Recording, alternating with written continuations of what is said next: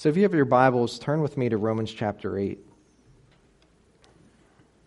We've been looking at this passage. It, it seems like in chapters five and six and seven, we were kind of making our way pretty quickly, and we, we've kind of crawled our way through Romans eight because there's just so much here to consider. And we've been talking about um, the, the ministry of the Holy Spirit, how God in His providence, as an act of grace towards His children, has given us His Spirit. The Holy Spirit is inside of us, lives inside of us, and that the Holy Spirit helps us in our sanctification. And when I say sanctification, I mean that journey, that process. We call it progressive sanctification, the, the process of God making us more like His Son, Jesus Christ. And notice how I said God making us more. Not that we make ourselves more like Jesus, but God, through His power, is conforming us into the image of His Son. Now, we have a part to play in this. We do. It's not all God in the sense of, you know, we just leave it completely up to Him and we're these passive individuals. We were challenged in, in chapter eight, verse four, to walk according to the Spirit. We have to yield ourselves. We have to walk with God's help if we are going to be conformed into the image of Christ. Now, as we see in this passage, and we're not all, not even all the way through it, the benefits far outweigh the challenges.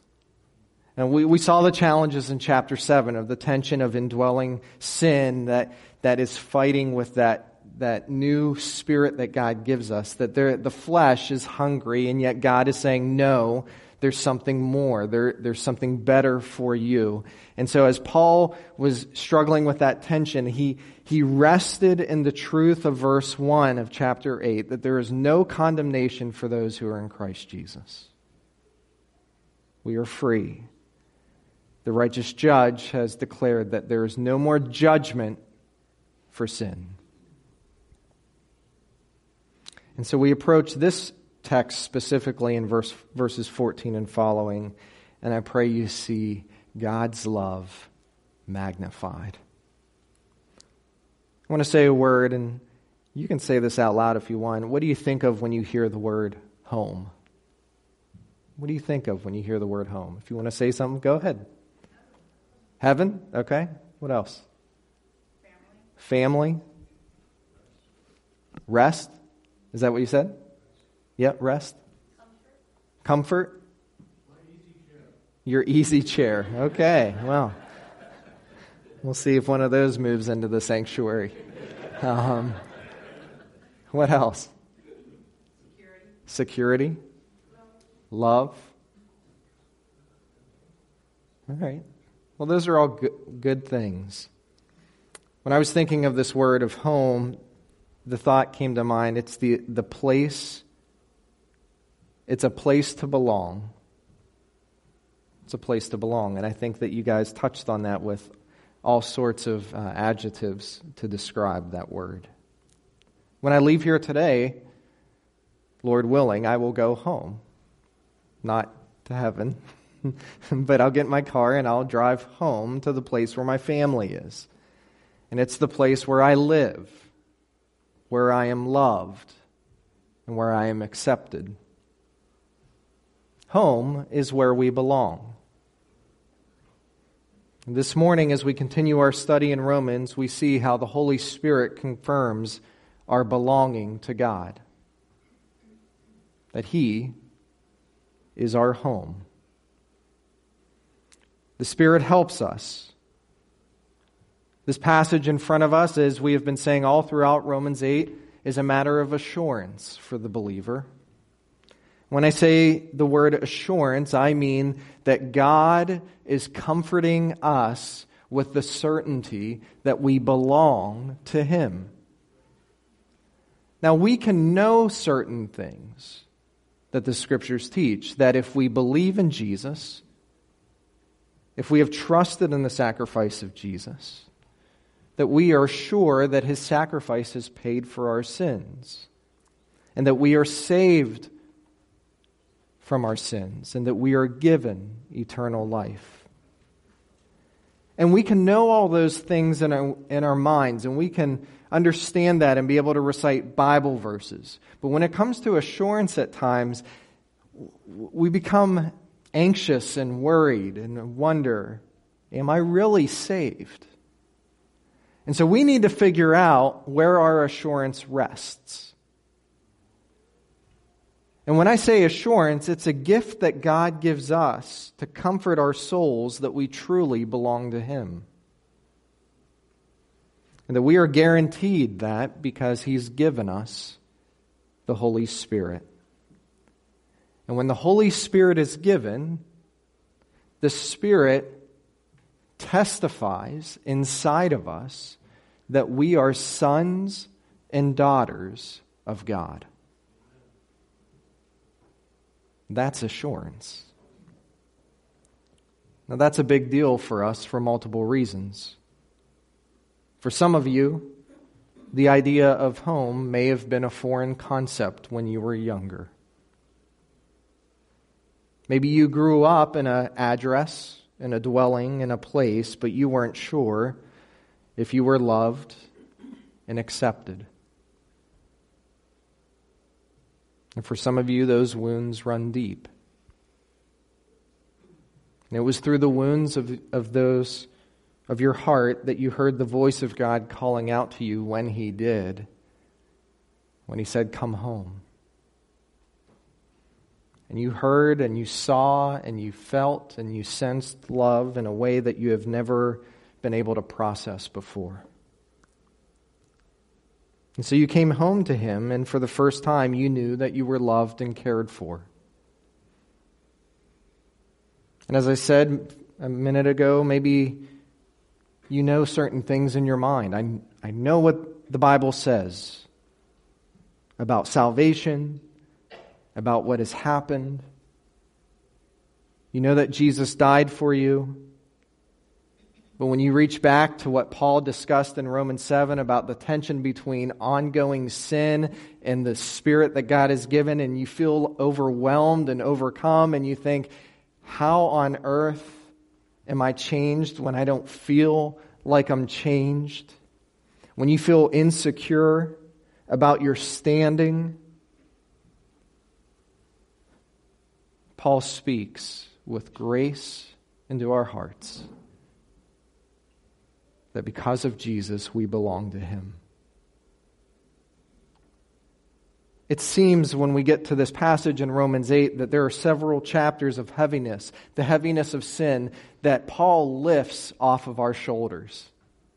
I was talking to someone this week, and they were saying that in conversation, you know, we've been taking our time in Romans, and it's just been overwhelming. Like this idea, we've been talking about sin and sin and sin and sin, and you're thinking, man, I come to church to feel good, and I leave here feeling overwhelmed, like, oh my word. And in one verse, Paul takes all of that weight and lifts it right off of our shoulders. And says, there is no more condemnation for those who are in Jesus Christ. And even though you are plagued with doubt and uncertainty at times, and even though you may feel anxious and maybe grief-stricken because of the internal frustration of the war between the natures of the flesh and the spirit, Paul speaks with loving concern to us as he says that the Holy Spirit gives us assurance that we can know that we are His. Listen, what we're going to look at this morning is very important for you to settle in your heart. Because it, it's the truth of what God says about you no matter how you feel. And when God speaks concerning you, it is better to rest in the knowledge of the Creator than to rest in how we feel. God is giving comfort to our hearts. And so as we build on the indwelling ministry of the Holy Spirit, we receive assurance, we receive security that we belong to Him. And we are a part of His family forever. It's my prayer that you see God's love for you today.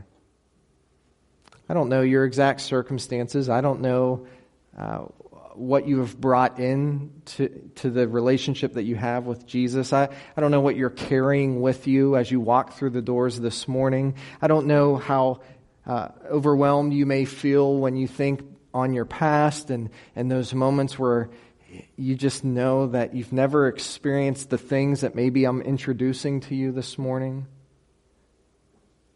But I pray you leave here today knowing for sure that God loves you unconditionally. And I pray that you experience the freedom that He gives you, that you can run to Him as a child runs to his parent. I pray that we see that God is magnified in these truths.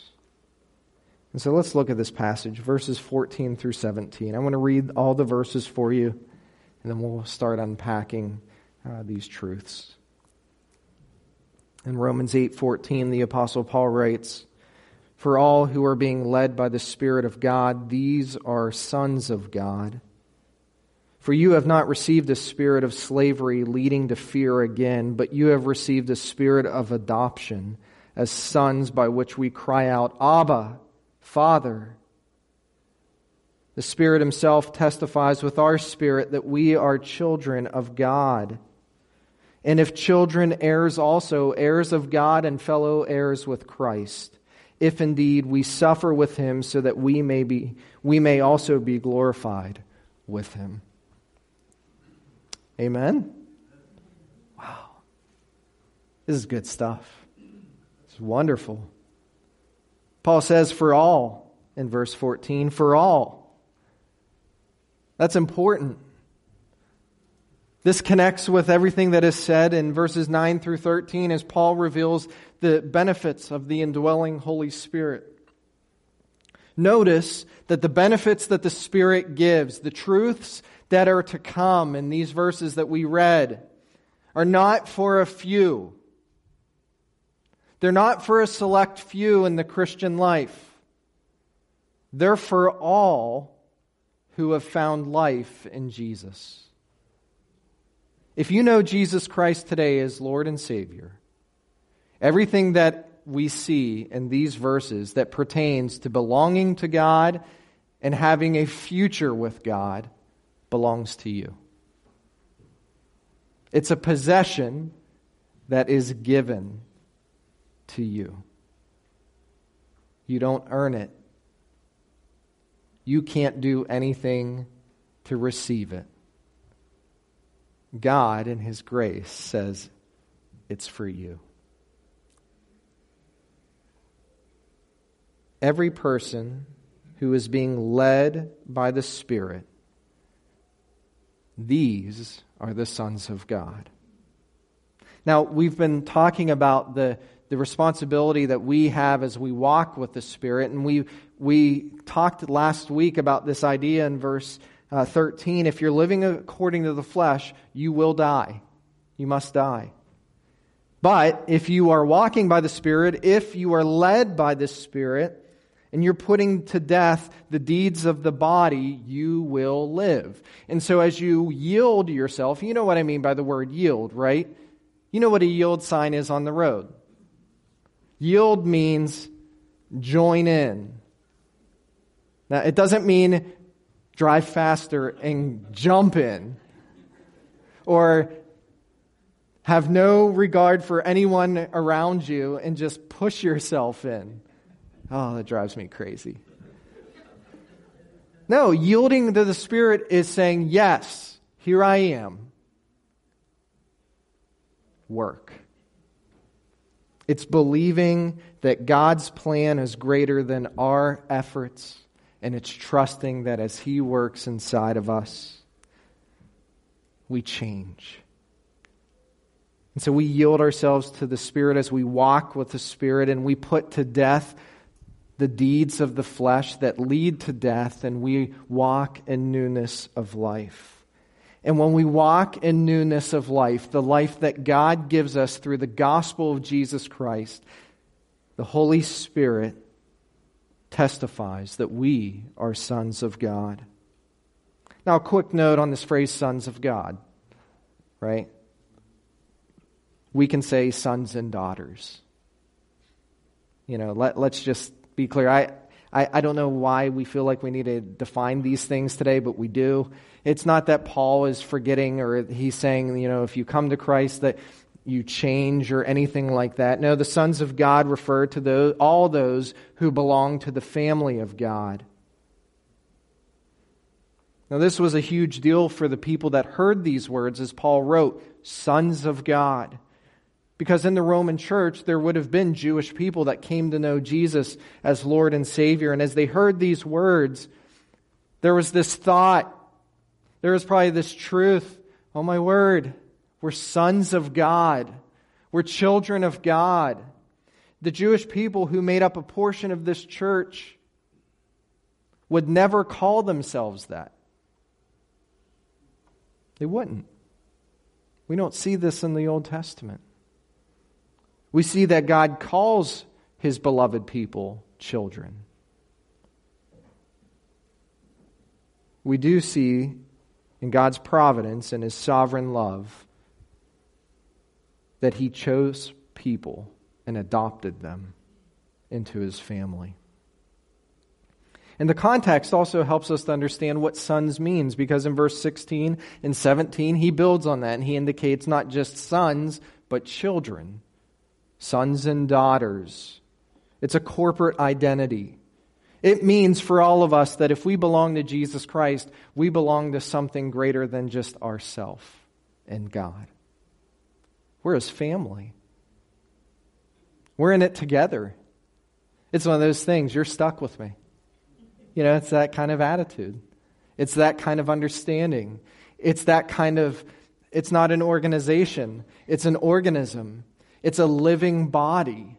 It's us with Christ as the head, and we all belong together to Him.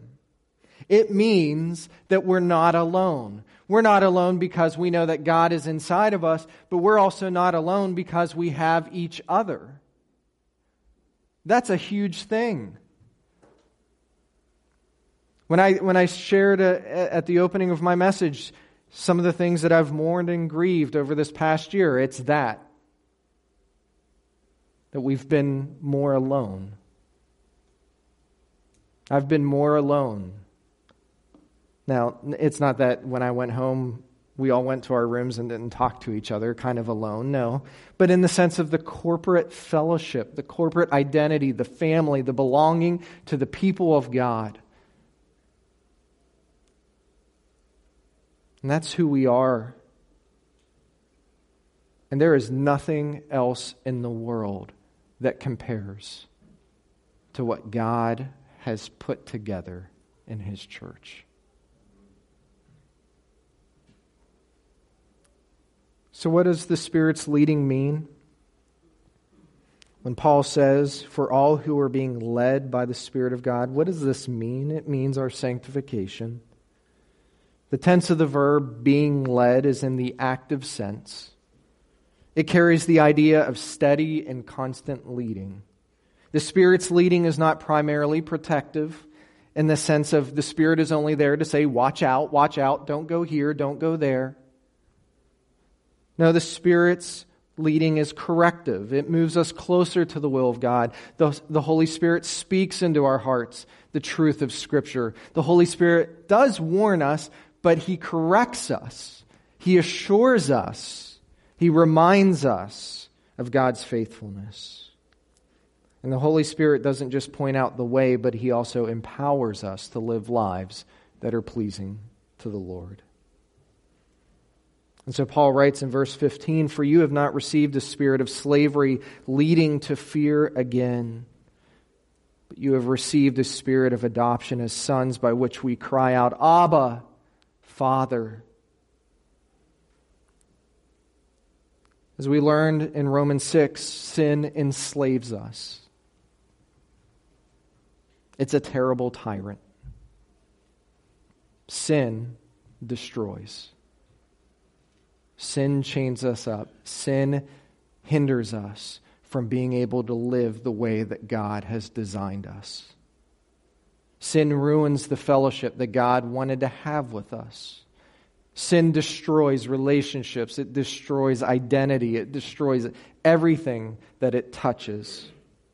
There is nothing, there is never a moment where we can say, sin is no big deal.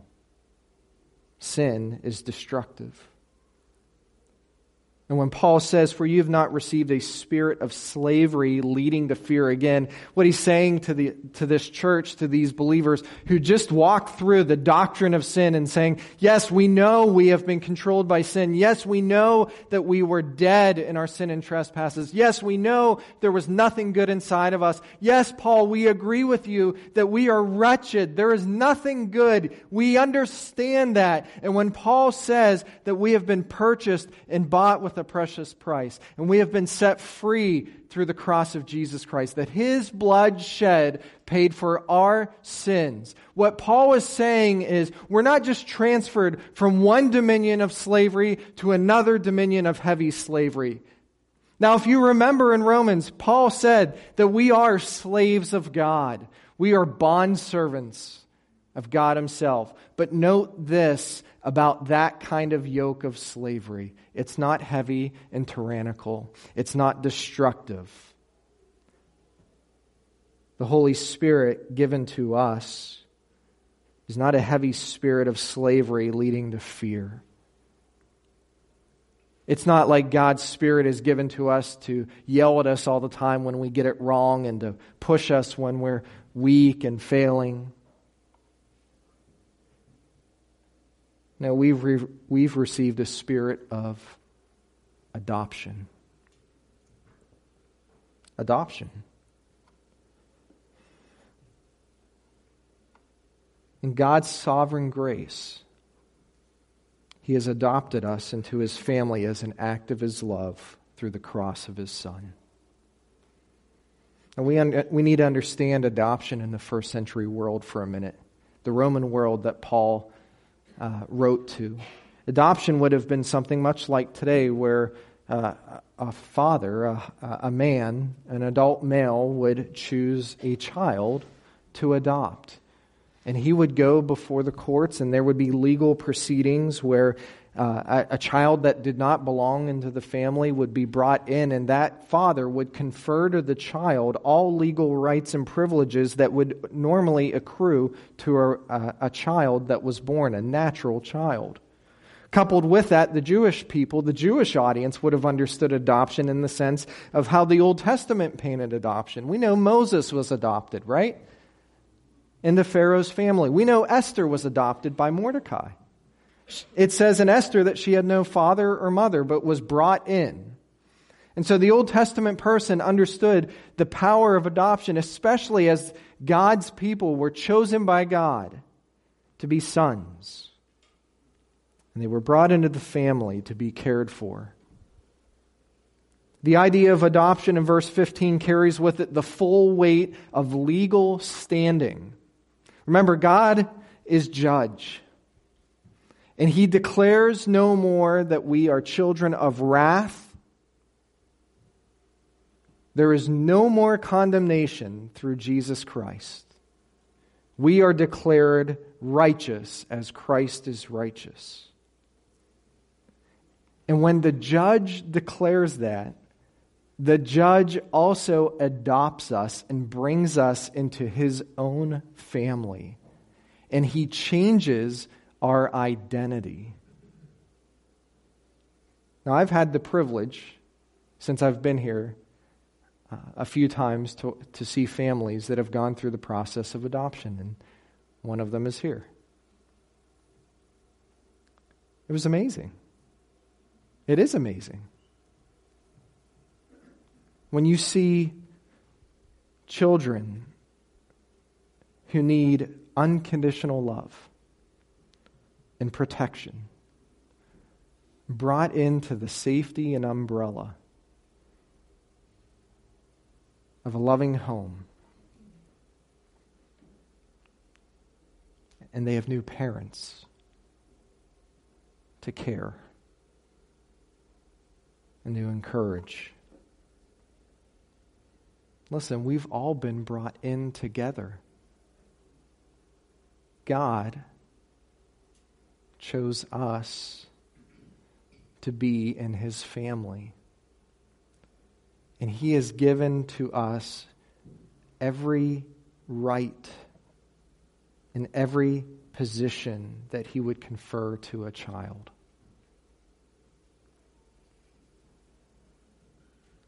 This thought is, I think, too marvelous to for words. Like, we're part of God's family. Have you thought about that? I'm a child of God. I'm a son of God. You're a child of God by faith in Jesus Christ. That all who have come to trust in the Lord have received forgiveness for sin and are welcomed into the family, not as strangers. Right? Verse fifteen, for you have not received a spirit of slavery leading to fear again. It's not like God says, okay, you can come in, but you got to stay in the basement. Or you can come in, but hey, everyone else gets to eat first, and then you get what's left over. God doesn't work that way. He doesn't have a class system. He invites all of his children to come to the table and to enjoy and to be loved. And so the result is we don't approach God with fear and trembling. The assurance that the Spirit gives us that we are adopted is the assurance that we don't crawl to God wondering, God, do you care? Can I come to you? Will you listen to me? No, God assures us everything has been removed. Every hindrance, every obstacle, your standing has changed. And when you come to me, I don't want you to come with fear and trembling. I want you to come as a child that runs to their father and says, Abba, Dad, we need you. And he has provided the place and the means and the opportunity for that to occur. And for some of you this morning, maybe you need to hear that is your God. He doesn't keep score. He doesn't have a record. He's saying, well, you came to me last week with this thing, and that hasn't changed. He's Dad. And that word, Dad, is very clear in the text. It's the word Abba. The word Abba is an Aramaic term that was a personal word. It, it was so personal that the writers of Scripture, when they wrote this Aramaic word, they just left it the way it was. Uh, it, the Aramaic word described the close relationship a child would have with their father as they were growing. The English equivalent is the word daddy. It's a term of affection. It's a term of closeness. And Paul, in writing the spirit of adoption and what has changed in our lives, says Abba, and then he provides the Greek word pater uh, for father. And so there would be a clear understanding of what everyone was hearing from Paul's pen, that when we approach God, he's not this stoic deity that is far off and that is just in a class on his own. No, because of Christ, we're brought in as children and we enjoy him in that intimate fellowship that a child enjoys with their parent, and that there is never a moment that we are convinced otherwise that we don't belong. That God, through Christ, has paid for it all. And through the assurance of the Holy Spirit, you can go to God and jump up in his lap and call him Dad. Jesus called his heavenly Father Abba.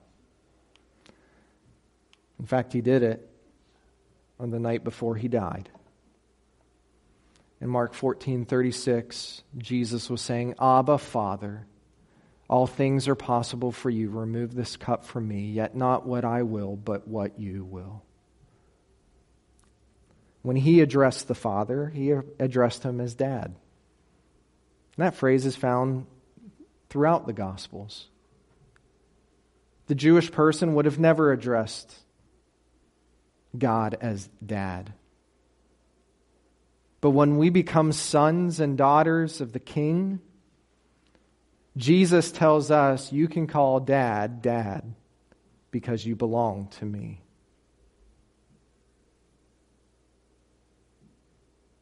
Our God and Father is a loving God, a tender Father, a safe place for all of His children to go. And when you are despairing because you belong to Him, He will not turn you away. You have been given the spirit of adoption. And in verse sixteen, Paul adds on that and says, the Holy Spirit Himself testifies with our spirit that we are children of God. Our assurance comes as a result of the Holy Spirit indwelling us and affirming inside of us that, yes, we belong to God. We are His children. Now, I'm not quite sure what this word testify means in its explanation. Like, what does it actually look like? I think it could be through uh, the result of the fruit of the Spirit. As the Holy Spirit lives inside of us, the Holy Spirit testifies that we belong to God. How does it give testimony? How do we know for sure? Our lives bear fruit. We know from Galatians five twenty-two through twenty-three that anyone who yields to the power of the Holy Spirit, who, have, who has been born again, will produce fruit in their lives. And we know that fruit from what Paul says to the Galatian church. It was also important, as Deuteronomy seventeen verse six indicates, that it took the testimony of two to make an act confirmed. And so our spirit and the Holy Spirit testify that we are children of God. Building on this thought in verse seventeen, Paul says, and if we are children, like th- this is where my mind blows up. Like if you ever see me in my studies sometimes, uh, you stop in on a Thursday or Friday after I'm reading and praying through these things, and you say, oh my gosh, what happened to him? He's like passed out in the corner or something. It's because, you know, you're studying the text and you get to this point and you think, yes, I'm a child of God, and that would seem like enough. Like if I was God, I would say, okay, you're a child. And that should be enough. But you're going to be really glad that I'm not God. And I'm glad that I'm not God. Because it's not enough. Paul builds on it and he says, if you're children, then you're heirs also. You see that? And if children, heirs also, heirs of God and fellow heirs with Christ, if indeed we suffer with Him, so that we may be glorified with Him. If you are a child of God, you are God's heir. Now, I don't know if you've ever been an heir to someone that has passed away, and you've received an inheritance.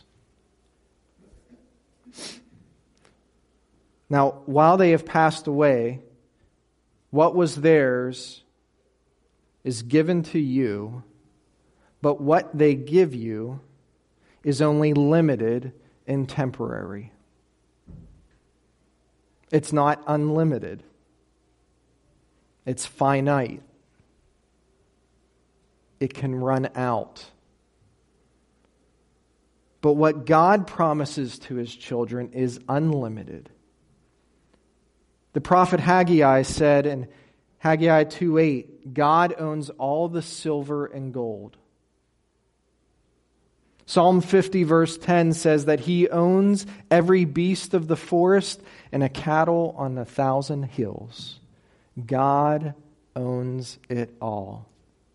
And if you are His child, you are His heir, a fellow heir, as Paul says, with Christ. And this, I can't understand. This is one of those things where I'm just saying, okay, God, you've said it, it's true, I trust it. Jesus will receive a future kingdom, we know that. He will return again, and he will set up a kingdom that will last for a thousand years on this earth. Jesus will come to reign in glory and power. The righteous king will rule on this earth. And we, as his adopted children, will reign with him. We share in the king's kingdom. I don't know about you. I don't even feel a speck worthy of that. But it's not up to me. The king confers it to his children. We receive in the possession of this gracious gift and his inheritance. Now, Paul answers a question that may have arisen in the minds of those who heard these words. If we are heirs with God and fellow heirs with Christ, how do we know for sure? If indeed we suffer with him. If indeed we suffer with him. Now this, this brought up a new thought about the idea of persecution, and we're going to develop that later next week, because in the preceding verses of verses eighteen and following talks about the persecution, the trials, the suffering that comes to belong with Jesus. Like, here's the thing too we need to understand: when we come to faith in Jesus Christ, life isn't easy. It becomes more difficult because you know that you live in a fallen world, and there is a sat- satanic force in control of this fallen world, and we don't belong, and this isn't our home, and everything around us is dying and decaying and, and, and pulling us with the desires of the flesh, and yet God has rescued us, and he has called us to be his own, and he has changed us from the inside out, and he's given us a new identity, and yet there's that hostility that exists between light and darkness.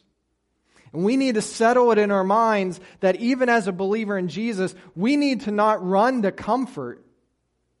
We need to run to the Father, to Dad. We need to run to his protection, his safety, that he is a strong tower for the righteous to run to. And that he will not let any of us be shaken. The world will shake, but God's children will not be dismayed. And so the question that you need to ask yourself, the question that I need to ask myself, is, am I willing to suffer as a Christian? And we use that word suffering and we think, I don't want to suffer. I mean, really, I don't want to suffer. I don't. I want it as easy as possible. I mean, look at our life, right? Look at the world that we live in. Everything is about ease. Everything is about making life easier. Let's go back one hundred years ago or one hundred fifty years ago. If we could get in a time machine and go back and, and think about the process of dinner, right? You had to raise an animal. You had to dig in the ground. You had to cultivate all those things. You had to slaughter the animal. You had to, you know, pack it and get it prepared. Then it was time to make it. Well, you couldn't just flip a switch and turn on the oven. No, you probably had to cut a tree down to get the fuel for it, light the fire, let it warm up. Then you had all, you know, very crude materials or resources or instruments to make the food. And before you know it, maybe like forever later, after all of this work, you could enjoy a meal that takes, what, five to ten minutes to eat. Now, what do we do today? If we're hungry, we jump in the car and we go through the drive-thru. And we complain because there's three cars ahead of us where someone forgot their change in their pocket. And we think, I'm on a schedule, I gotta go. Like, everything is about ease and comfort. Now I'm going to pick on my son for a minute. We have high-speed internet at home. And he was complaining last night that the high-speed internet wasn't such high-speed internet. I'm like, oh my word, first world problem. But that's the world we live in, right? And yet the gospel tells us that we will suffer for believing and following Jesus. And so the question we need to ask ourselves is, are we willing to suffer as a Christian. Church, from all indications, it's going to get a lot of, a lot worse for us in this world. Are we willing to suffer? But don't despair. Don't despair. The Spirit is in you and will strengthen you for the call that God has placed on your life as you walk with Him. Know that the benefits far outweigh the challenges of this world. And what God has promised to His children cannot be taken away.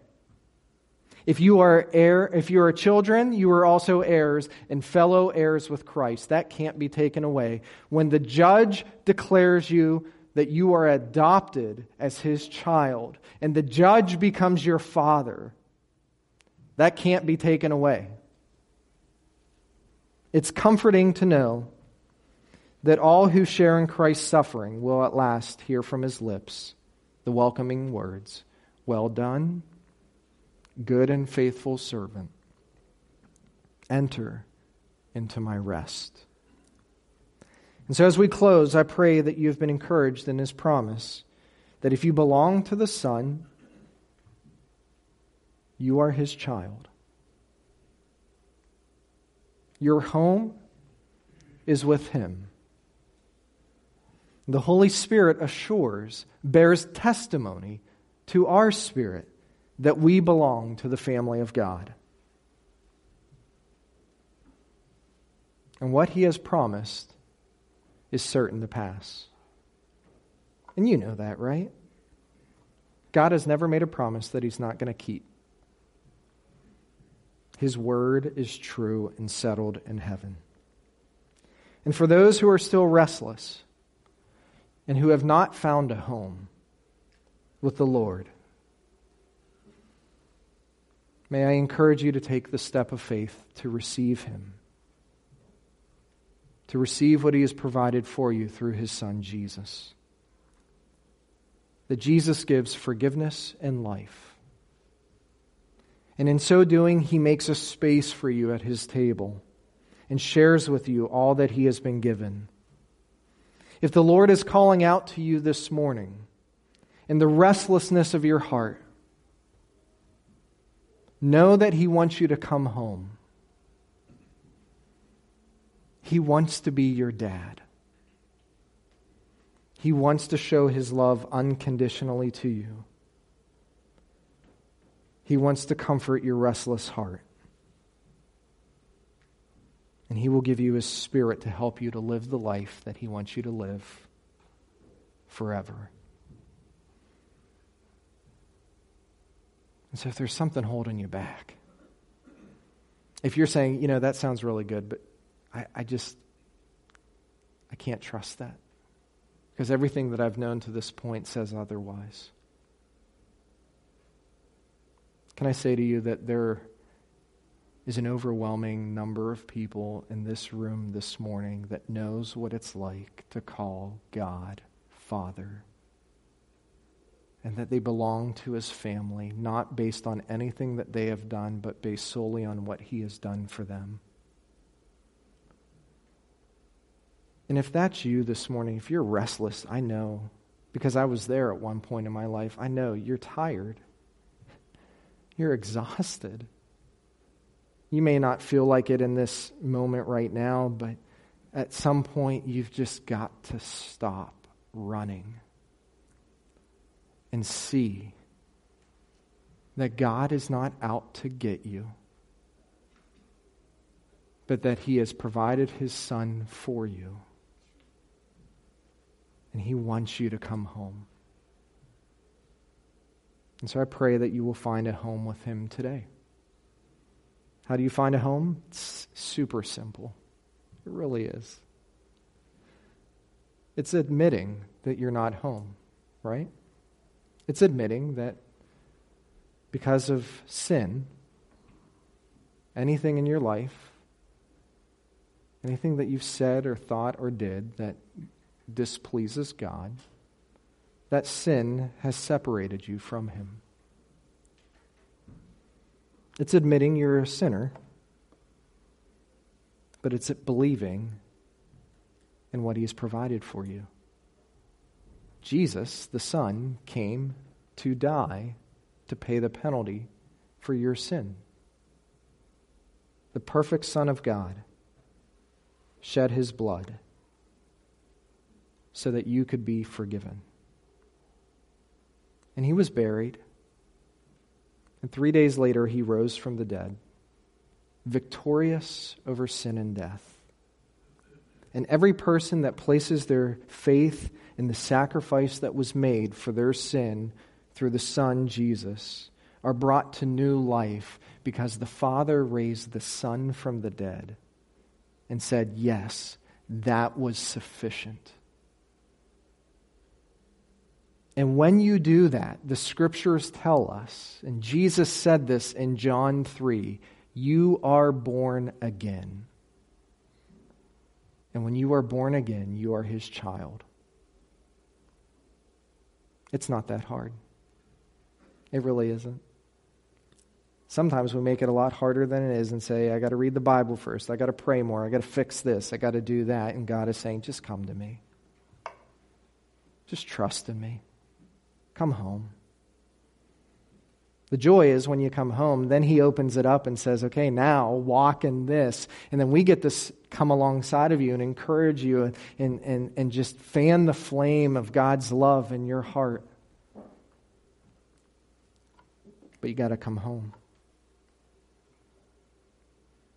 So I want to pray for you. And if you leave here today with any questions about what that means, like you walk out these doors and you're in the parking lot and say, ah, turn around and come back in this place. And we want to talk to you about it. Like, don't wait any longer because you don't know how much more time you have. God wants you to come home. So let me pray for you.